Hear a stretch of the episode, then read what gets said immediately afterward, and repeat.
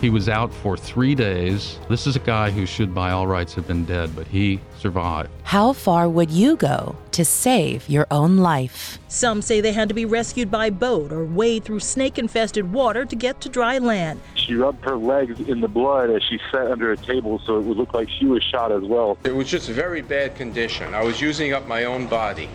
I tried to drink urine. On Parcast's new podcast, Survival, we look through the eyes of the world's most resilient survivors, people trapped on sinking ships, captured in death camps, alone in the Arctic wilderness. We're with them every breath as their self preservation instincts are pushed to the limit.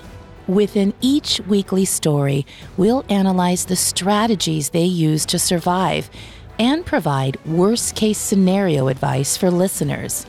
Then we see their return to normal life and how they adapt once again. Once you've survived, you're always a survivor. But can you live with what you did to save yourself?